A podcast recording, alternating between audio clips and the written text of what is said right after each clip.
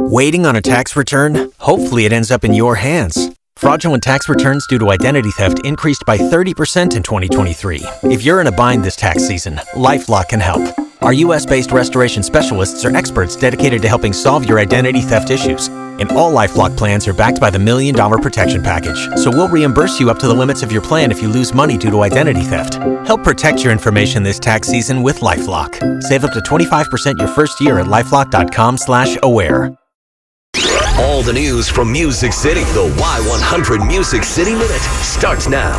All right, so Midland released and announced their new single, Cheatin' Songs. We actually premiered it with New Country Nights this week, Beth. Okay. And it is amazing. It has all the vintage vibes that we've come to know and love from this year's San Antonio Stock Show and Rodeo artist. And Midland guitarist Jess, he says the song was inspired by the classic era of country, their favorite, and intended to have a song that will remain timeless. Cheatin' Songs is very much from that Keith Whitley, that kind of an era.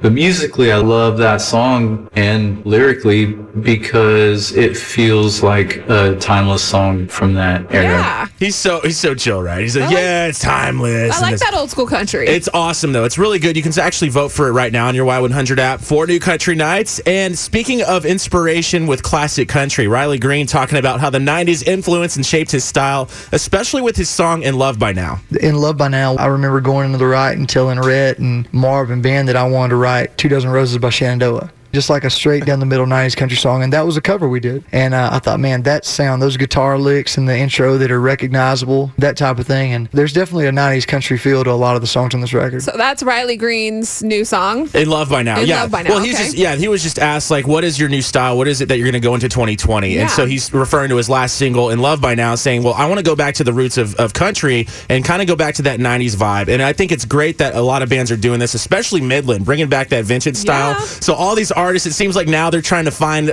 dig up and dust off their old records and find that sound again, which is awesome. And speaking of major and new country, actually, Luke Bryan actually announced yesterday that he's going to release his 7th studio album, Born Here, Live Here, and Die Here, on April 24th. It's following up his 2017 #1 album, What Makes You Country. And old Luke, he actually announced that he's going to be doing a tour following that right afterwards. It's called Proud to Be Right Here Tour, which kicks off May 28th in Cincinnati. Yeah, he needs to be proud to come to Texas. He needs to come to San Antonio. Yeah, because there's no Texas dates yet, but he does like to add dates on his tours a lot. True. And he's done that in the past, so look for that very soon. We'll keep you posted. But he says, "Proud to Be Right Here" is a phrase from my new album's title track. From the moment I first heard it, I loved that song. It related so closely to how I grew up and how I still have so many ties to my hometown. So we'll keep you posted for if and when Luke decides to come to San Antonio. And you can check out all these stories, including Midland's new song, Cheatin' Songs, right now on the Music City Minute blog on our Y100 Facebook. That's your Music City Minute.